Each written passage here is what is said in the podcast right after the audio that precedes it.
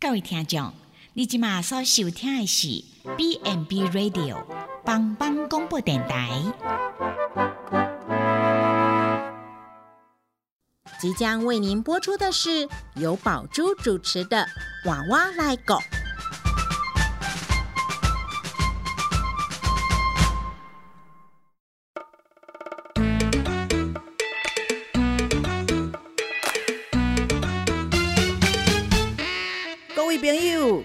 前的是大人照顾咱大汉，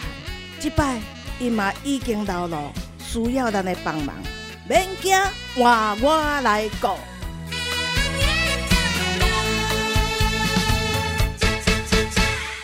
Hello，全球的听众朋友，大家好，欢迎收听帮帮广播网娃娃来狗的节目啊！我是主持人宝珠。那这个节目呢，要来跟听众朋友聊聊，怎么样在家里照顾我们的长辈，然后在医疗照护上有什么照顾美美美角呢？啊，那这一集我们来谈谈热伤害有什么照顾迄迄个。迄个美角了哈，那我们上一集哈已经啊，我们的护理长已经啊分享了一些热伤害的一些种类啊啊，特别注意哈。那我们今天一样也是邀请到我们的啊世勋护理长，世勋好，主持人好，全球听众朋友大家好。哦，那上一集有谈到说，哎，这个热伤害的种类啊，还有哪些的族群哈需要特别注意。啊，如果啊，我们在户外活动的时候有什么症状哈，咱自我检测讲，哎，咱可能特别丢刷，特别中暑啊，爱特别注意哈。嗯，那诶，接着我们应该还有很多说，哎，你真正碰到的时候有一些什么急救的措施，嗯，阿被安那走哈，来，我们请护理长更详细的来告诉我们，哈啊，拄着迄热伤害急救，但是要安那走。因为我们上一集有提到说，热伤害的种类大概有分成像热痉挛，好，就是讲哦，修热了啊，哈，诶，局部的肌肉哈受到这个温度刺激，有可能会有那种抽筋的状况。那再是说热晕厥，哈，就是像热到该昏起，哈，就是这样的状况。再是热衰竭跟热中暑了，那。呃，前段其实有听到说衰竭跟中暑，其实中暑是比较严重的，所以热痉挛、热昏厥、热衰竭这三种，它还算是比较轻微到中度的热伤害，但是如果说当这样的伤害没有办法被妥善处置的时候，体温持续增升高，就有可能产生所谓的热中暑而致死的一个状况。所以，呃，这时候其实呃，有时候热伤害的产生，尤其是长辈。或者是说，哎，没有办法清楚表达的身心障碍者，这个都需要靠旁人去观察他身边周遭的一个环境跟状况，来去呃，可能去协助说，哎，是不是去判别说，有可能是一个热伤害的发生？嗯嗯，好，所以刚阿长讲的哈，就说，哎，怎么去判断？哈，啊，如果你判断它是一个热伤害哈，准备被热伤害啊哈。哎，我们来复习一下了哈。热伤害的大概初期的症状会有哪些？哦，热伤害一般来讲，我们开始可能觉得说，哎，可能会口渴，还开始干嘛去搭？那我自己有发现说，有大量流汗的，大量流汗的情形，甚至已经有头晕目眩、好恶心、呕吐这些情形发生，甚至血压已经有造成所谓的自慰性低血压，因为。那度假讲热的话呢，我们正常身体反应就是我们的血管会扩张。那血管扩张之下，我的血液就会在我的周边组织，就会造成所谓的自慰性低血压的情形。那当有这样的情形之后，就要开始做一些我们要需要做呃可能初步处理的一个动作。哦，就是你如果哎感觉哈，在户外你就感觉开始头晕哦。头痛，嗯，啊，做喙呆，身体很虚弱，可能被昏落去啊，好，啊，可能肌肉开始痉挛，可能有些人会呕吐，哈，可像这种情形，可能就是诶，这个热伤害已经要开始了，所以要注意。那通常哎，我们第一初步哈要怎么做？如果碰到我已经有这些症状了，我要怎么处理呢？第一个是说，其实防范未然嘛，所以其实，在夏季的时候，我们在一开始，我们可能可预期，我们有。再比如说比较炎热的时候要出门，或者说诶有可能预期会有流汗，其实这时候我们就要先在之前就要先补充好水分。那甚至有一些如果说你没有肾脏疾病或是没有心脏问题，可以补充一些像电解水的部分。还有就是适时的像诶我们知道我们女孩子都怕晒黑嘛，对不对？嗯。所以都会撑阳伞或是戴。戴帽子，这些都是在呃，可能我们在夏季的气候，我们就可以先做一个预防的一个动作。那如果说真的已经发生了，我们像我们刚刚讲说，哎，你没有办法避免，已经有出现了这些不舒服的一个状况时候，这时候我们就要尽速的可能要把。呃，我们的长辈或者是说我们的呃，可能患者移到一个阴凉，但是除了阴凉之外，还要让它通风，因为我们要做传导的一个热散，就是呃让这个呃散热的速度比较快，所以要呃阴凉通风，然后不要再待在可能直接铺路的一个环境之下，那我们就可以选择像大树下。好，甚至店家好，骑楼下有遮蔽安全的一个地方，好，然后再来就是说，哎，不要让有时候男男工哈，哎，跨岛着，嘿，就 哦，这个其实你反而会导致这个环境的通风变成是受阻的，所以这时候可能就是不要形成所谓的哎围观的人墙，让通风的地方变得不通风，所以这时候尽快移到一个阴凉安全的。好地方就很重要。对，也也许很多人很多人要来帮忙哈，一个人昏倒，很多人要来帮忙，可是他们不知道，就是就是说这个通风哈的重要性啊，大家围在一起，哎，这个我觉得这个也是要提醒哈，就是现场发现人应该赶快说，哎，通风哈是很重要的哈。嗯，那再来呢，通我们给他移到阴凉的地方，哎很通风，那接下来还还有什么步骤要处理的？再来就是说，因为刚刚有提到说，哎，有可能是我们。就是穿着的衣物，尤其是失智症长辈哈，对那个冷热的那个感受比较没有办法确切的，呃，去正确穿搭衣服。那尤其在夏季也是，哎，我现在不能热天也穿短袖，也是这样了哈。那有一些长辈他可能会觉得说，哎，我刚刚我卡丘零零，可是有时候长辈他就是因为这样子，或者说，哎，我的照顾者觉得说，好像长辈手脚冰冷，我就要给他穿什么？薄长袖，穿薄外套，哎，可是事实上，长辈其实手脚冰冷，有可能是因为本身自己的心脏血管系统循环的问题，并不是说他真的冷了哈。我们还是要以量体温的中心温度来做穿搭的部分。那这时候，如果说当他有大量流汗的时候，我们或者说，哎，当他有出现这些热伤害情情形的情。状况之下，我们就要尽快去移除他身上可能多余的衣物。好，那不管是哎，那我们都会觉得说，哎，夏天其实夏季流汗，你又穿的闷不透气，或者很紧绷的这种缩掉哎，尴尬哈。这时候其实你是反而会更不舒服，所以尽快松脱衣物，然后让它平躺，不要。坐着或是站着，因为刚刚说过，诶，当你热的时候，你的心脏血管、你的呃周边血管是扩张的。那扩张的时候，这时候就有可能你的血液回流，尤其是长者，他在整个呃心血管系统在血液回流的状况之下，可能没有办法像正常人这么的顺利。那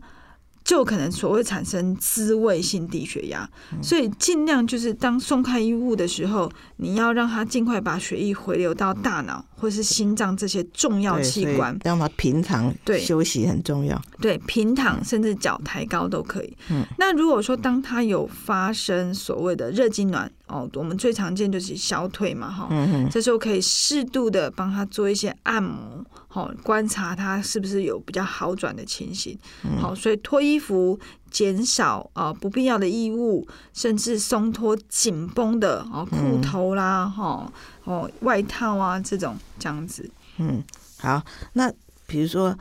他身体还是很热很烫嘛，哈，嗯，那可以给他喝冰水之类的吗？哦，其实呃，我其实是不建议了哈，因为一下子的呃冰水进入，有可能会造成它血管一下子的收缩，反而会造成另外一种伤害。所以其实如果我们像前面，我们可能保持它阴凉，那也帮它脱衣服，这是我们要补充水分的，对不对？这时候其实会呃建议就是。喝的部分，只要是喝进去的，它还是以室温为主的水分。其实室温大概都二十五六度嘛，嗯，那你追温，所以其实喝室温的水，其实就已经有部分降温了。那另外的话，就是我们可以透过一些外力，比如说，哎，我们应该都有经验，如果说有照顾过囡那哈，就是小朋友发烧的时候，我们会怎么样？嗯，冰敷、冰袋。对冰袋，但是因为冰袋冰敷这个东西有时候比较刺激，所以我们可以先试着用冷毛巾，冷的毛巾，对，或是冷水，让它怎么样擦拭，赶快让它再像呃什么肘窝啦、腋窝啊，哈，或是颈部啊这些可能。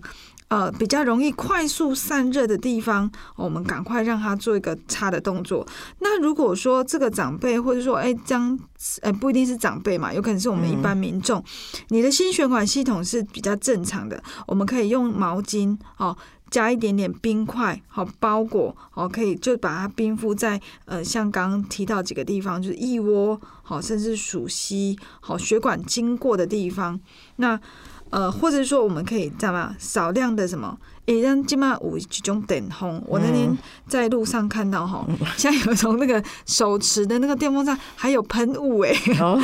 所以这个是 对。其实这些雾气哈，它会大，就是比较更快速的把一些热能能够透过呃传导，然后透过这样的方式去让它能够赶快把热的一个伤害降到最低。对，所以。嗯嗯，所以散热的哈，我们讲散热是很重要的哈。所以哎，比较简单的方法就是用毛巾啊，还是随时有什么衣服啊、布啊，就赶紧沾水，全身擦拭一下，让热它慢慢的散去。哦，其实应该有好，平常很多方法，只要你懂的方法就可以来处理哈。嗯，如果哈那个已经足严重了哈，比如说哎，可能失去意识了，哈，或者是他抽筋很厉害的。如果碰到这样情形怎么办？当然，我们是不是优先也前面这几项做一做完，然后接着我们要怎么做？嗯，基本上我还是跟大家讲哈，我们要防 范未然哈，啊，要有备无患。所以当但是如果说真的已经到像这么严重到意识丧失了，那可能就要执行所谓的一个急救动作。那跟大家听众朋友。提醒一下哈，我们那个主持人在呃，不知道前几集可以去搜寻一下，我们有那个教过急救，好，那急救它其实它就是叫叫 C A B，好，那如果是一般民众就是叫叫 C B，好，不一定要。做诶，叫叫 C A，然后不用说到人工呼吸，所以我们这时候要叫检查意识，看确定是不是有丧失，然后尽快的求救。嗯，那甚至如果真的休克了，有可能就是会有心脏衰竭问题，这时候我们就要做压胸。那我们要确定他的呼吸道是通畅的，不要有呕吐的状况，然后尽快的送医。那其实，在整个送医的过程中，或者在等待的过程中，我们要尽快持续降温，让他去争取更多黄金时间。好，那如果说当他在你做的这些处置，他有醒过来的时候，千万刚刚说过，因为热伤害。比较常见就是自慰性低血压，绝对不要让他自己走，因为有可能这个过程中站立起来，有可能造成跌倒或是另外的伤害都有可能。嗯，所以不要让他离开你的视线哈。嗯，好。那如果是说这样子的过程当中，这当中我们可可不可以补充水分，让他喝水？在什么样的状况下才允许让他喝水？其实喝水这个动作本来在夏季就是一个很重要的。那喝水这个动作一定要是在他是意识清醒的情形之下才可以喝水，因为当你意识丧失，你灌水下去有可能跑到肺部，有可能造成所谓进一步像吸入性肺炎的伤害，所以有可能会呛到，有可能会哽呛。那如果当他意识清醒的时候，刚刚说前面有说过说，诶，其实我们流汗不是只有水分丧失，甚至有一些电解质的一个流失，所以才会造成抽筋的这个过程。所以可以补充一些像运动饮料，或者说有加一些少量盐分的冷开水，来去让体内的电解质是平衡的，才不会说大量补充水分之后会造成痉挛的一个情形。嗯，所以就是哦，发生以上的情形的时候，有时候是不是也不要逞强，就在那边，嗯，就是不是赶快找啊旁边有人说，哎，先一幺幺九先扣，对，哦，就是我们一边处理，然后一边也扣幺幺九来，好，这样子对一个呃个人来说，哦，是最好的处理，是不是？对，没错。其实在，呃处理的过程中，如果说你有可以有人可以寻求协助，真的，我等一下蓝红红不要逞强啦，尤其是像这种热伤害部分，可大可小。就像说小的就是痉挛，但是大的嘞，到呼吸衰竭、心脏、心肺功能衰竭都有可能。所以这时候其实不要犹豫，那适时的就是要寻求协助一一九。那甚至就是把在等待的过程中，刚刚提到的几个重要步骤，就是在阴凉处，嗯，然后处，对阴凉处，然后再来就是呃喝水，然后送医，还有脱衣服，这几个动作都是还是要持续重复的一个一个执行，直到救护人员前来。嗯，好，好，我们先进一段音乐哦，我们再来谈谈后续热伤害的一个啊怎么处理哈。我们谢谢那世新会长给我们这么这么棒的一个一个分享啊。我们先进一段音乐。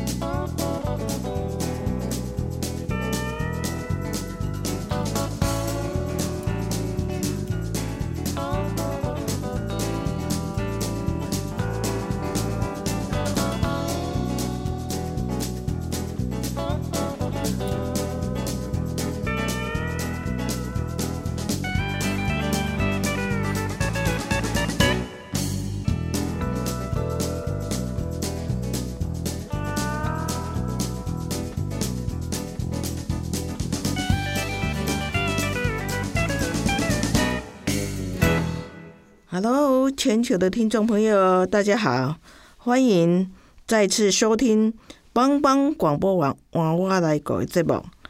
那我是宝珠，那这个节目呢，要跟听众朋友来聊聊怎么样照顾我们的长辈。那我们上一段谈到说，诶，这个热伤害的一个啊急救的处理注意事项。那我们常常讲说，哎，对这个热伤害，哈，我会口诀啦，哈，叫做急救三步啦，哈，好，就是不要造成长辈的哈的二度伤害了哈。啊，这原理是怎么样呢？我跟听众朋友大家提到哈，刚刚有说过，哎、主持人有问到说，爱在淋冰醉吧？哎、其实不要了哈，喝一般室温的水就可以了。为什么不要？记记得绝对不要用几样东西，一个是说不要用冰水，不要用酒精。也不要用退烧药，因为这些呃，我跟大家讲一下说，哎、为什么不要用？因为你知道吗？当毛细孔遇到冰水的时候，它会怎么样？它会收缩。那收缩状况之下，有可能会导致它排汗功能反而受阻。好，所以变成说，它其实像，尤其像擦酒精也是，它其实擦是只能暂时的，就是觉得哎、好像皮肤有降温，但是毛孔只要越收缩，它其实会越阻碍身体的一个散热的一个机制。哦，所以不可以用冰水。嗯我们刚讲的说，哎，把它就用毛巾哦，用一些啊、平常温的水哦擦拭，千万不要用冰水，不要用酒精啊、那哎，那如果我身体还是很很很烫，那可不可以像一些感冒这样来吃一下退烧药，把那个烧热度给退烧呢？哦，我跟你讲哈，退烧一般来讲，一般民众我们知道了发烧，发烧是因为身体发炎，好，不是热伤害的发烧，是说一般的发烧。那一般发烧这样子状况之下，吃退烧药是抑制它的炎症反应，是有助于降低的、哦，是一般发烧。但是如果是热中暑的，它是因为身体的调节中枢跟排汗功能异常。所以这时候退烧药其实对热中暑的长辈或者是说患者是完全没有效的。所以这时候不要认为说，哎、他是因为热中暑，我给退烧，其实是完全没有效果的。所以也要跟大家讲，不要用冰水，不要用酒精，也不要用退烧药。哦，很重要哈。嗯，不要用冰水，不要用酒精，不要用退烧药。还有，诶，有讲到说热中暑有黄金救命时期嘛哈。嗯，那到底哈，他我平常我们我们的得到的知识就是说，哎，三个小时是黄金救命时期。嗯那到底这个三个小时之内大概都会做些什么动作？其实刚刚主持人提到说，热中暑它其实它的致死率是很高哦，百分之三十到八十。所以当我们这期间哈，我们没有尽快做一个处置的情形，它是是有极度危险的一个情况。所以我们都会预计在三个小时之内要把它的核心体温降到三十八度五以下，它的死亡率才会怎么样？才会会才会降降低。对，没错，所以其实就是在把握时间然后就是要跟时间赛跑。所以呃，我们就要把握所谓的呃一些原则，比如说快速的发现，好，发现说可能发生哦热。热伤害的一个状况，再来就是快速降温。那刚刚提到快速降温几个方式，哦，阴凉哦，就是移到阴凉的地方，然后把衣服给松脱，嗯然后就散散热哈，就用嗯一些这个平常温的哈毛巾哈比较快，或者电风扇哈把热气哈给吹散。然后如果他意识清楚的话，可不可以喝一点水？好，嗯然后就赶快送医院呐！哈，我觉得送医院应该是也是很重要的一件事情。对，所以快速发现、降温，然后送医，它它其实就是争取所谓的一个黄金救援期间。所以记得阴凉、脱衣、散热、意识清醒、喝水，然后尽快送医，这样才能够把热伤害的程度降到最低。记得三个不要用，嗯，不要用什么？冰水。对，啊，不要用酒精。啊，不要用退烧药哦，这个很重要的哈，要记起来哈。嗯哎、那我们知道前一阵子哈，这个南部有发生那个，就是在啊、车子里面就热中暑。哦，死亡！嗯我想很多我们的幼稚园小朋友在车子里面很多的哈，这案例其实蛮多的。所以其实，在室内，哦，这个也会热中暑了哈。对那我们要怎么样特别的去注意？其实我前阵子看到这个新闻的时候，我觉得其实还蛮惊讶的哈，因为我们都应该很难想象说，哎、其实一般以夏季来说，我们可能户外的室温可能三十四、三十五，可是当你在一个不透呃不透气、不通风的一个环境，就像刚刚提到我们那个这个社会新闻案件，它是在车子里面，你知道当车子里面。诶，曝晒的过程中，它里面的温度有可能高达四十五度以上哦，甚至更高温。所以我，我我我不不单单只有在太阳底下才会发生这样所谓的一个热伤害，甚至在室内或者说在车子都有可能在这样的密闭空间之内发生很严重的伤害。所以跟大家提一下，就是说，诶，当呃，如果说，诶，你这个室内伤害它的呃空气不流通、散热状况，就像室内空间，是它是没有办法排除的一个呃呃呃一个状况之下，嗯、加上老人家，尤其是这个新闻，它就是搭配一个什么，一个长者跟一个什么，跟一个幼儿，所以这个情形是会加重伤害的发生。所以怎么样预防？我们其实就是要让他什么？保持通风，然后再就是水分的摄取。所以，当我们在夏季需要进入到一个密闭空间的时候，其实我们这时候就要反应，就是先让它什么开门，心通风啦哈。那我我相信这个长辈有可能是他本身有一些慢性疾病，可能一下子进入到一个很闷热的状况之下，他可能就是造成意识上的一个伤害，才会有一个这样严重的情形发生。所以。通风在密要进入到一个不通风的一个环境之下，我们要先让它通风，可能我们先开门，不要一下子就进去这样子的一个环境，才能够减少这样的憾事发生。对，就是不管哦，有时候夏季哈、真的很热哈、你如果是哦是一楼的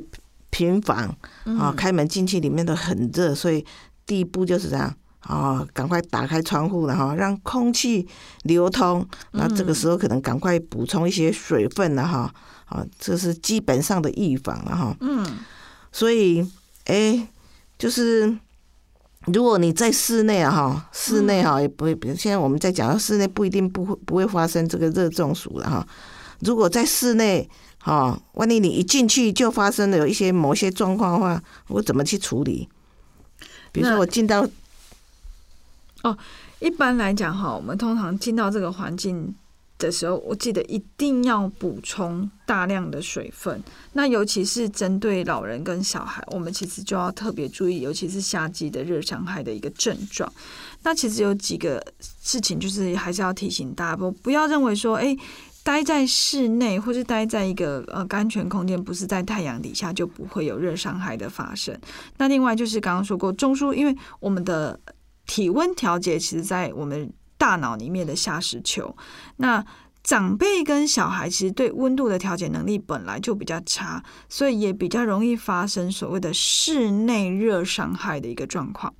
然后再来就是，千万不要让孩子独留在，哎，不要说，哎，我只是下车去缴个费啊，我只是去呃怎么样，就让孩子独留，或者是老人家独留在一个密闭的一个车厢里面，哈。那另外就是说，要保持通风，哈，一定要打开窗户，好，或者是说适度的散热，还有就是要适时的补充水分，才能够预防所谓的室内热伤害的发生。哦，对，我们户外会有热伤害，室内同样也会有热伤害。哈，那我们谢谢我们的世新阿长哈分享的，哎，热伤害怎么样从一开始发现哪些症状，然后接着我们怎么去预防。好，那当然是啊，空气在室内就空气流通很重要了哈，在户外好尽量就是补充水分。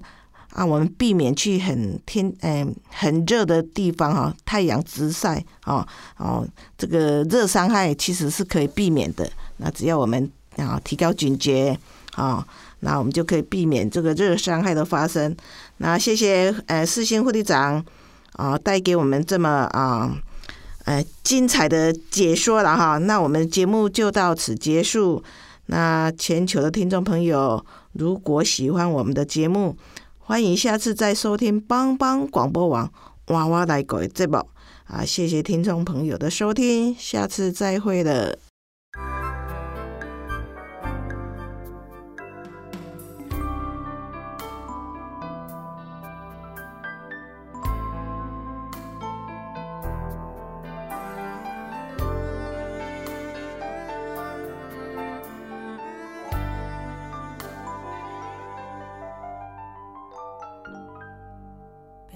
着背坐在地毯上，听听音乐，聊聊愿望。你希望我越来越温柔，我希望你放我在心上。你说想。